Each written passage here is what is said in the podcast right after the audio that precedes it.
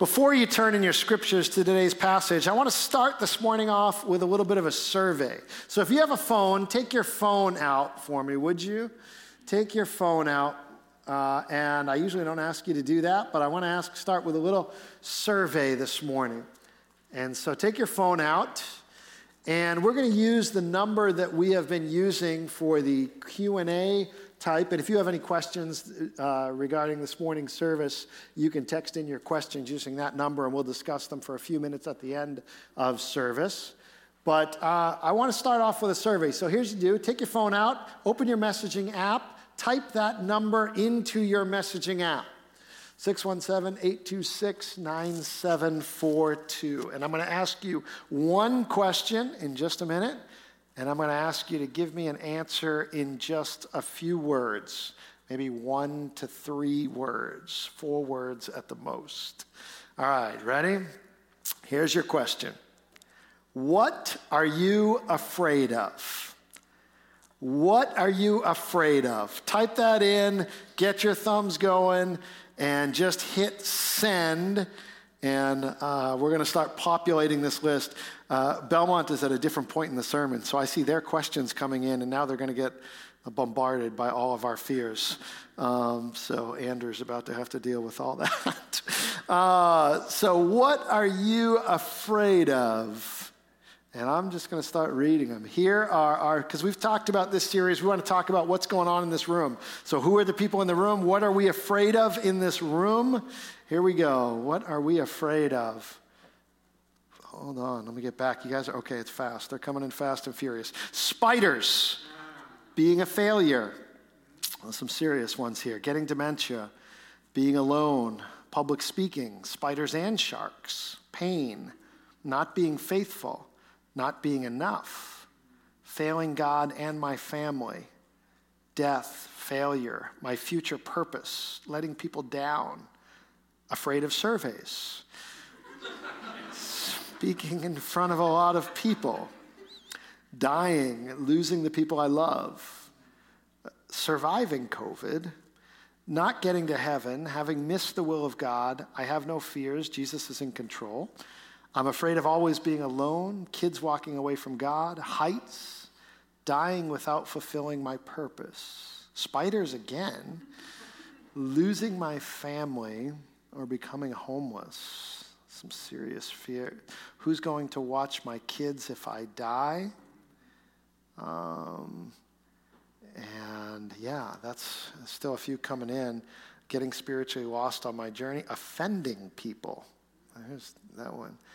I'm afraid to die without Jesus lots of fears that we have in our lives, lots of things that we often feel afraid of. Spiders, I think, is the winner today um, between first service and second service. Um, spiders seems to be the most popular answer. Uh, but, uh, but lots of them, right? Lots of fears that a lot of us have. And a lot of us live our life in light of some of those fears that we have. And some of them can become pretty debilitating and pretty controlling. And I want to talk a little bit about fears today. We've been talking in this series about the fact of, uh, that we're passing through this world as Christians. Uh, Peter, as we're looking at the book of Peter, uses the term exiles and sojourners. And an exile is someone who's living in a homeland that's not their own. A sojourner is someone who's passing through a land that's not their own. And when the Apostle Peter, this uh, leader in the first century church, this uh, writer of the book of 1st and 2nd Peter, when he talks about Christians living in this world, he refers to them as exiles and sojourners. That you're living in a world that isn't quite home for you. And it isn't quite exactly uh, the place where God will eventually have you to end up, but you live here nonetheless. And anytime I think you're living as an exile or a sojourner, fear is probably going to come into it. I mean, if you've, uh, some of you are living in a country that's not your home country right now. Uh, many of you, maybe this is your home country, but you've been to a foreign country. You know what that feels like, right? You know what that feels like to be a place that's not your home? That often fear is a part of that, especially when you first get there, right? You, there's lots of fears that can come up. Can I drink the water? Can I eat the food? Can I trust this person? Can I, you know, do I get into this cab? Do I get into this car? Oh, lots of fears that can come up. And when you are living as an exile or a sojourner as a follower of Christ, when the world and the values that are within you don't match up with the values in the world that is outside of you, fear can be a big part of that as well. It can be a big driving factor in your life and in my life. And it can cause us to react in all kinds of ways. And we said, as exiles and sojourners, we've been saying in the series that there are different ways that Christians have reacted throughout history when it comes to living in a world that's not your own. One is hopeless compromise at times. That you just give up and you just go along to get along and you just compromise to the culture that's around you. That can happen. Fear can maybe cause us to do that. Let me just act like the world around me. Or the other one is fearful isolation. And fear can certainly cause this that we just pull back, we put up the walls, we put up the blinders, we lock everyone else out. We're going to hide ourselves, we're going to, we're going to keep our distance, and we're just going to wait out the storm, and we're going to isolate. Or the other one is restless rebellion or restless revolt. We're not going to isolate, we're going to fight. Fear of loss sometimes can do this, and we're just going to we're just going to put up our hands. We're going to fight whatever comes.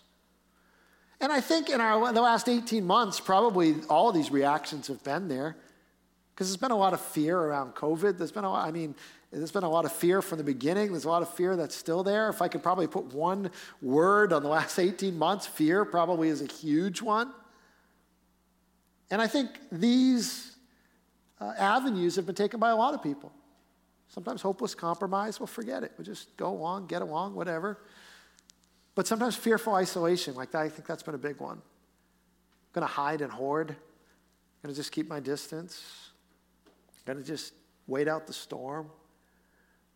Or maybe it's been this restless rebellion, a revolt. We're to fight. We're to, we're going to rise up. And this has been a reaction sometimes.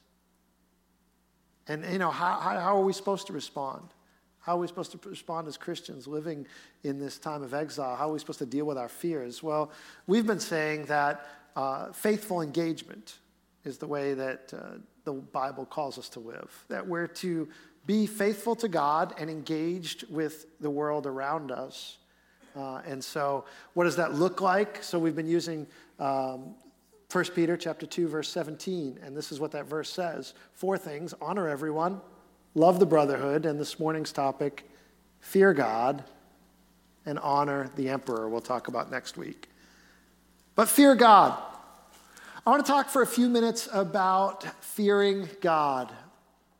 And of all the things that you're afraid of, and all the things that you fear, and all the things that I fear, where does fear God? I didn't actually, first service or second service. I didn't see it. Uh, maybe there was an answer there, one or two, but I really didn't see it as an answer. Now, maybe it's the way I pose the question What are you afraid of? And you'd say, Well, I'm not afraid of God. So maybe that's not fair. But the Bible says several times that we're to fear God. Maybe that sounds strange to you because maybe you've been told, hey, I thought God loves us. I, I, just prayed that, right? I just prayed a couple minutes ago. I mean, we just sang, Oh, come, let us adore you, right? Adore is love and care. And you've been maybe told about a God that loves and cares for you, and God certainly does. And yet the Bible still says, Fear God. In fact, it says, The fear of the Lord is the beginning of all wisdom in some places. So, so, how are we supposed to, how do we balance these things? Fear of God and love of God? Or how do they fit together? A lot of analogies I think have been used over the years. One analogy is often the parent and the child, what that means, right? So you got a parent that loves the child, right? And, and cares for that child and no doubt would do anything for that child, but also loves the child enough to correct and to discipline and to step in at times in what might seem to be a hurtful way, but not a harmful way for the child, right? That discipline isn't always pleasant, but it helps, it doesn't harm. And sometimes that's the way maybe fear God is. I like the image C.S. Lewis uses in the Narnia Chronicles. How many of you are familiar with the Narnia Chronicles, right? The books or the movies? So, C.S. Lewis, in writing the Narnia Chronicles, he uses for the Christ figure uh, the image of an, a lion, right? And, he, and, the lion's name is Aslan.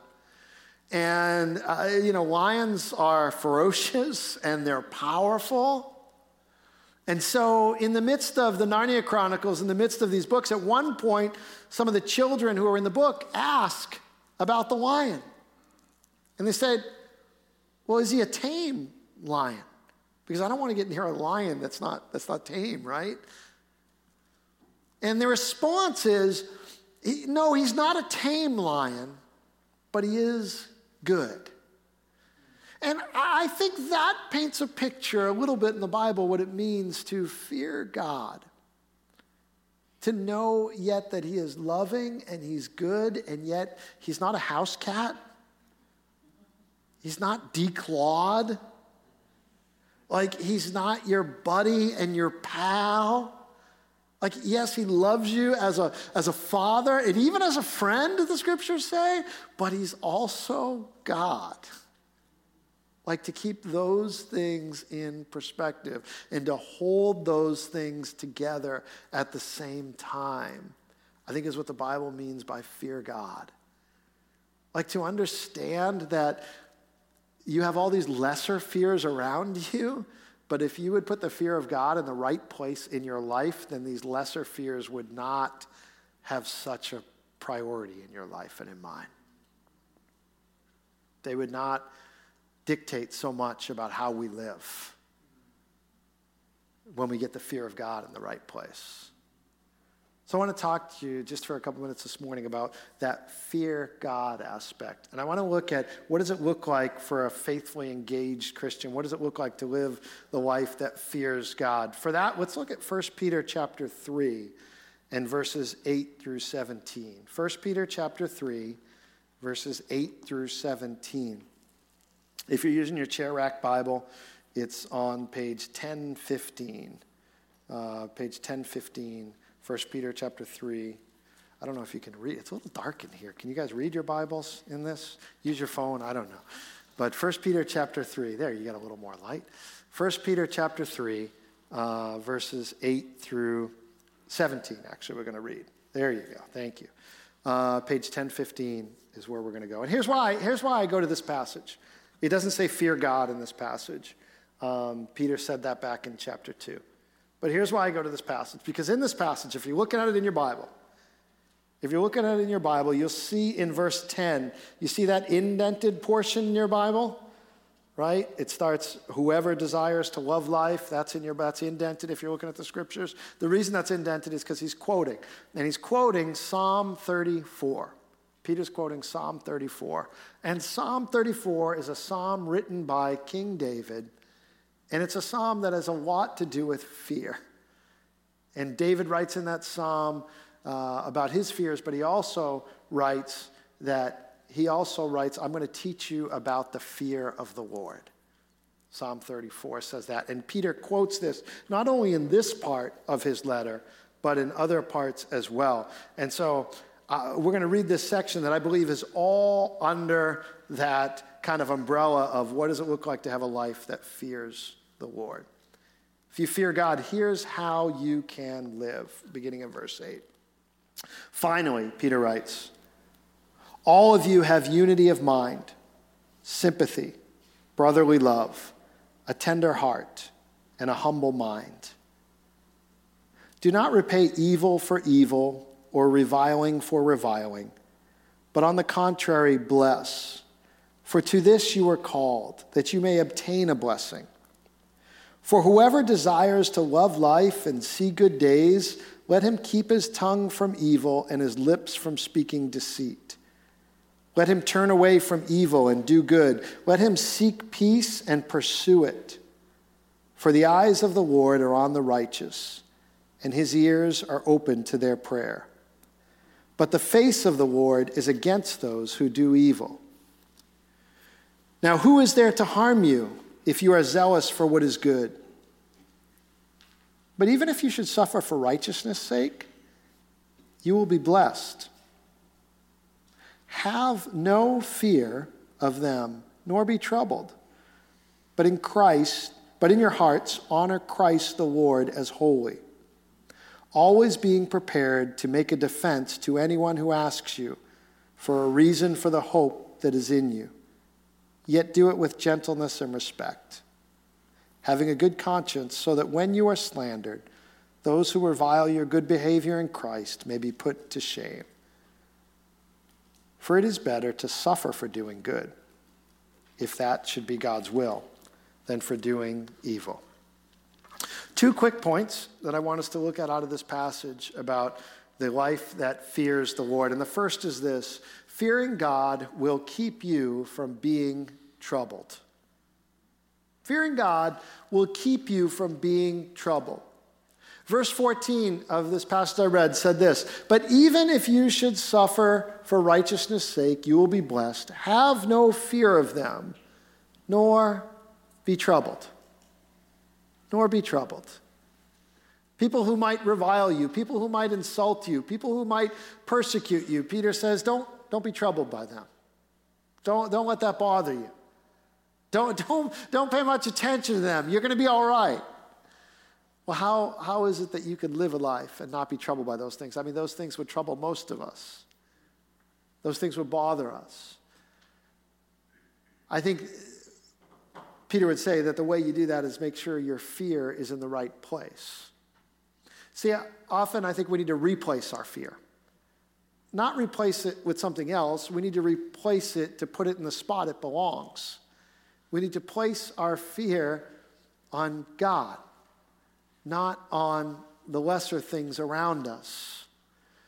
Uh, and it, Peter's saying that is what can keep you from feeling and being troubled. Psalm 34, I said this is drawn off of, is a time when David was actually hiding for his life.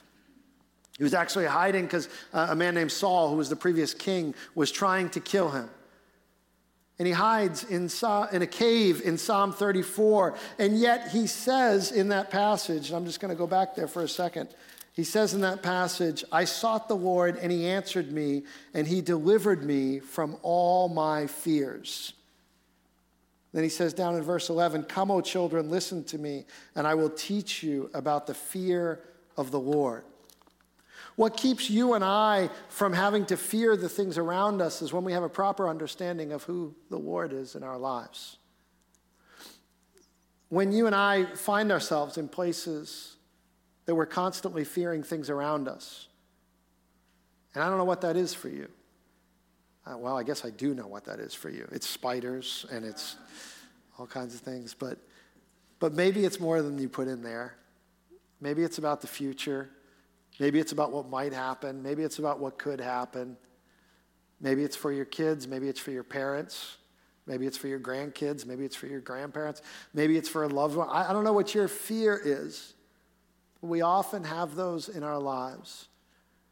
And they can take over and they can be debilitating and they can dictate our actions in so many ways. And Peter's saying the way out of that is not to sit there and to say, oh, I won't be afraid anymore. Because that doesn't work, does it? I mean, when you're anxious about something, the answer is not to say, okay, I just won't be anxious about that anymore. The answer is to shift your focus and shift your fear not to the things of this world, but to shift our fear to the Lord. To have our focus on the one who controls all of heaven, the one who nothing escapes his gaze or his hand, the one who's involved in our lives. And if we will lift our eyes to him, that we need not fear these things around us. Jesus put it this way in Matthew chapter 10. He said, And do not fear those who kill the body, but cannot kill the soul. Rather, fear him who can destroy both body and soul in hell. Are not two sparrows sold for a penny? Are not one of them and not one of them will fall to the ground apart from your Father, but even the hairs on your head are all numbered. Fear not, therefore, you are more valuable than many sparrows. What Jesus is saying is whatever you fear is going to dictate your actions. And if you fear people around you, if you fear the world around you, it's going to dictate how you act and how you live. But if you put your fear in the proper place, that you'll reverence and respect and keep your eyes on God, that that'll dictate your actions. And so he encourages us, he challenges us to fear God. That's why he puts it in one of these four things. Not just honor everyone, not just love the brotherhood, not just honor the emperor, but fear God. This will help you to live as exiles, and this will help you to live as those who are just passing through. Put your and my fears in perspective. But fear God will not only keep you from being trouble, fear God, fearing God will keep you from causing trouble. From causing trouble. Verse 9, Peter says this Do not repay evil for evil or reviling for reviling, but on the contrary, bless, for to this you are called, that you may obtain a blessing. I don't know about you, but when somebody reviles me, insults me, it's hard to return a blessing. When somebody wrongs you, when somebody treats you unjustly, it's hard to return that with a blessing. My flesh, and I guess your flesh probably doesn't want to return a blessing. In fact, I'd like to return the same thing that they've done to me. I want them to feel the pain that I have felt. I mean, that's my temptation. That's my default. And I imagine I'm not alone in that. And yet, Peter says, don't repay evil for evil or reviling for reviling, but bless them instead. Well, how can you do this? I think this also flows out of a life that fears God most. When my honor and my respect and my eyes are upon the Lord, I don't have to worry about the fact that I've been treated unjustly and I've been wronged. I can even bless someone who wrongs me. After all, this is the Lord that we serve. The Jesus who was on a cross and said, Father, forgive them, for they don't know what they're doing. The one who prayed for those who were crucifying him. I don't know how you do that without understanding and having your eyes upon God and not the things that are just around you. It'll keep you from causing trouble. When I fear God, I don't have to cause trouble. I don't have to with the world around me.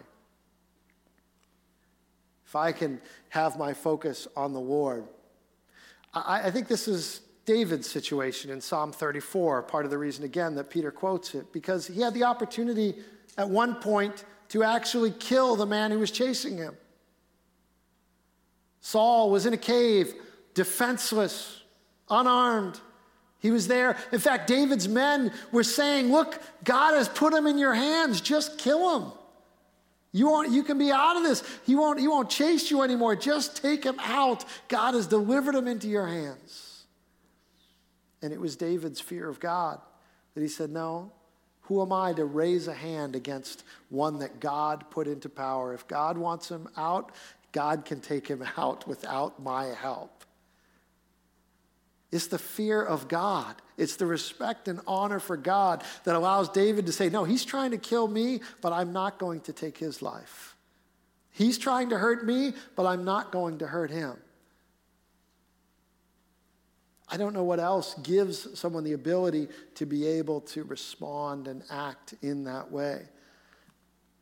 This is the, when you have the fear of God in your life, you can live this way that Peter is talking about us living. It will keep you not only from being troubled, it will keep you and I from causing trouble. It's true in the lives of, I think, if we go back to the kids and parents illustration as well, right? Then how many kids, uh, maybe you, when you were a teenager child, how many of you made decisions uh, and, and caused trouble when you got your eyes more on fearing your peers than maybe your parents or your guardians or your loved ones. That we make poor decisions and we end up causing trouble when we lose sight of the fact of what, where our true allegiance and where our true respect and honor and fear should be. Maybe you were a teenager and you were out someplace and somebody said, hey, drink this or hey, smoke this. And your response is, my parents would kill me.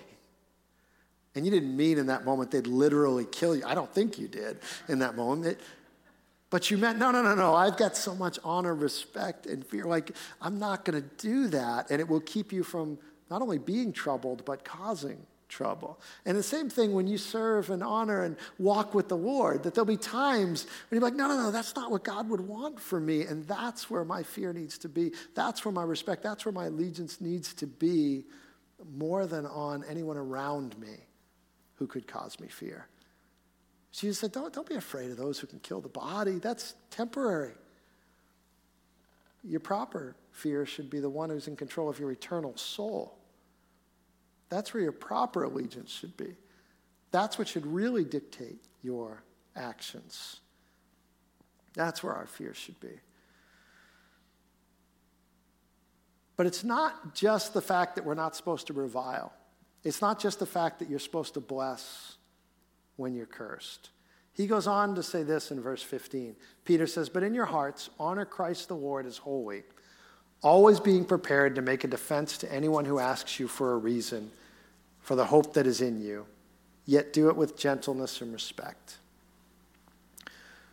Peter's saying, Look, you also not only need to bless when others curse you, but you also need to be able to share the love of Jesus and share the hope that you have with them.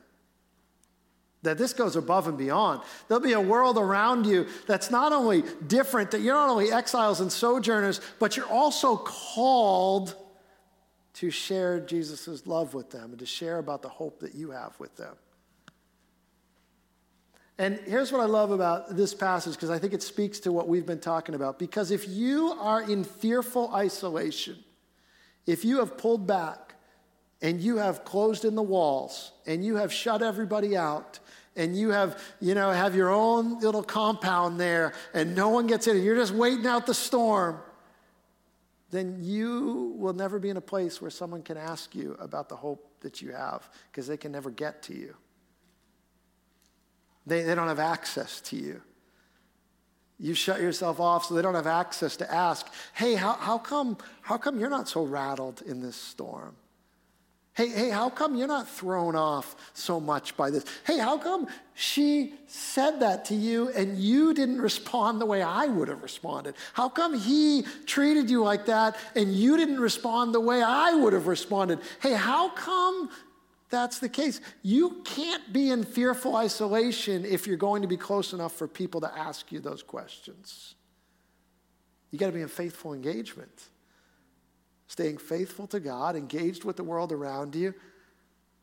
And because and you could say, well, uh, because this isn't really where my hope is. This isn't really my identity is. This isn't really where my ultimate allegiance lies. Because I really am committed to God who loved me even when I treated him horribly. Even when I didn't, I am committed to a God who loved me even when I wasn't loving him. And so I try and do the same thing with people around me. Whatever your wording or verbiage would be, to give a defense for the hope that you have, you got to be close enough to do that. But it's not only that, I think Peter also talks against our restless rebellion when he says, How are you supposed to give that answer? With gentleness and respect.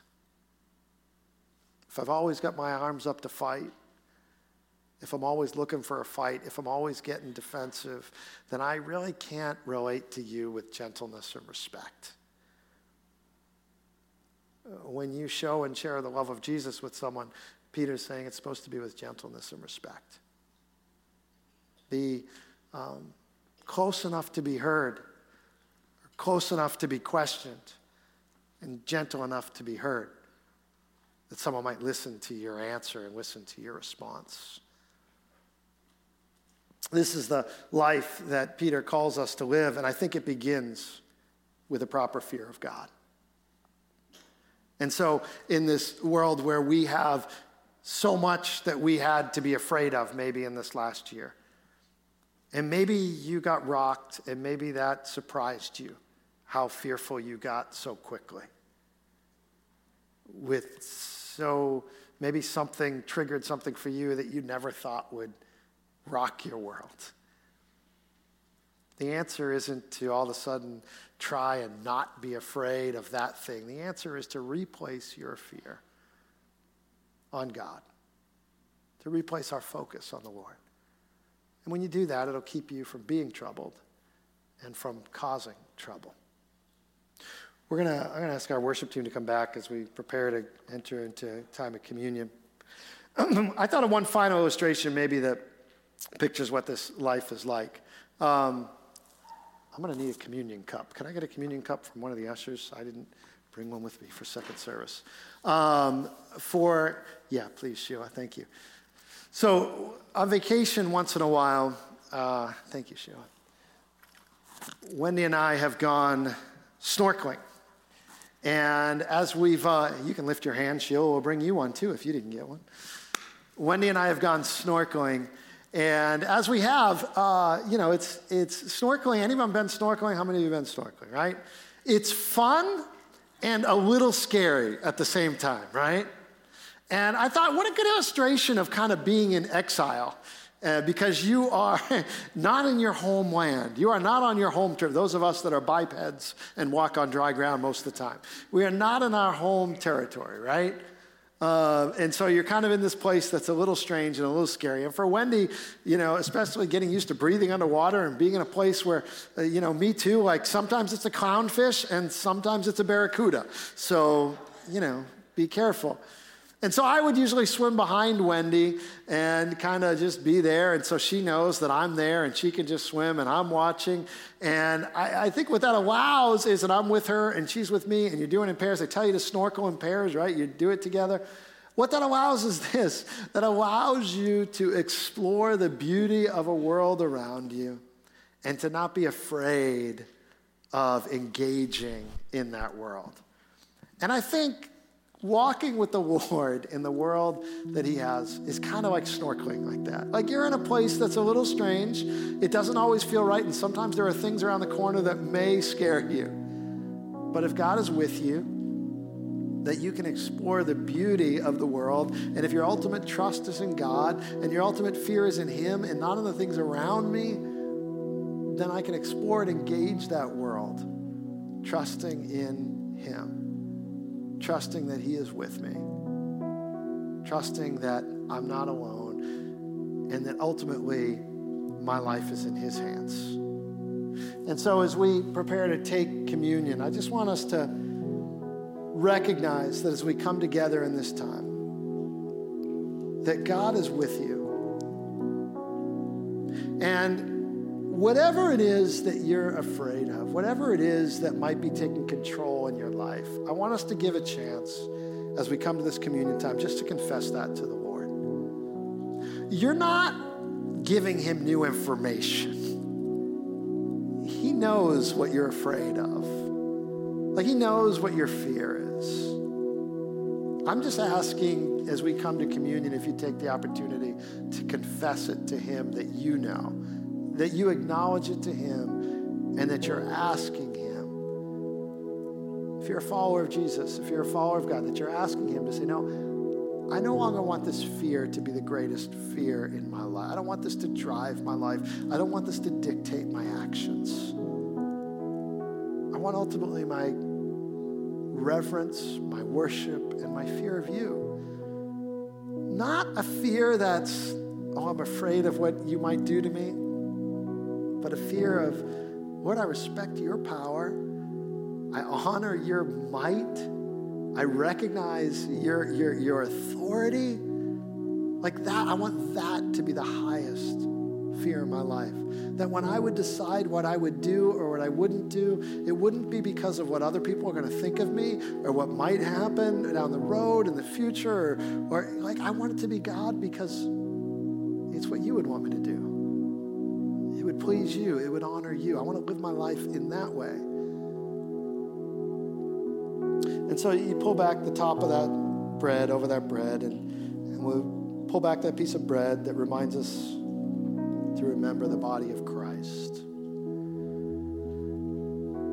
Let me just pray for us. Lord, as we hold this piece of bread in our hands, we remember Jesus. We remember Jesus that said to us, Don't fear the ones who can destroy the body. Put your fear in the right place. Put your eyes on the one who has control of the soul, who is able to, to, to lead you to life with Him or destroy the soul in hell, put your eyes on Him. He's the one you ought to be focusing on, He's the one you ought to fear. So as we hold this piece of bread, I just want to give you a moment to confess. Maybe you haven't said it out loud to God. God, I'm afraid of. Maybe it's a person. Maybe it's losing your job. Maybe it's a health issue. Maybe it's losing someone you love. God, I confess that I'm afraid of this. And Lord, I don't want that fear to have first place in my life. I don't want that fear to guide all my actions and my thoughts and my days. I want my worship of you to guide those times. I want my worship of you to come first. I want to fear you above all, that I might please you above all.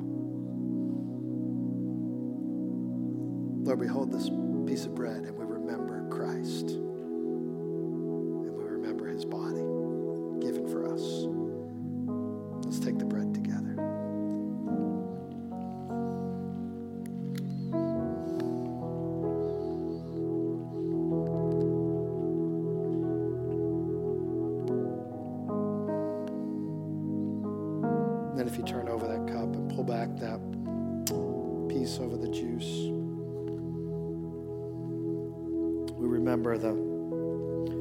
Blood of Christ shed for us that we might have forgiveness of our sins. So take a moment and examine your heart, whenever there might be a place to just get right with God. And maybe this again to say, Forgive me, Lord, for putting something before you in my life. Lord, we're weak, we're feeble, we're more afraid than we care to admit to others and often even to ourselves. Lord, we confess, Lord, that at times maybe we have put fears in our lives ahead of our fear of you and our honor and respect and worship of you. That even when we've said we worship you, we've actually let something else dictate the way we would act and live. Lord, we confess that to you.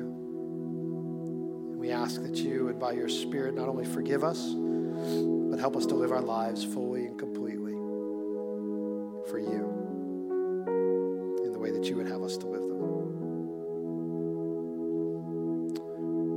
Lord, we ask your forgiveness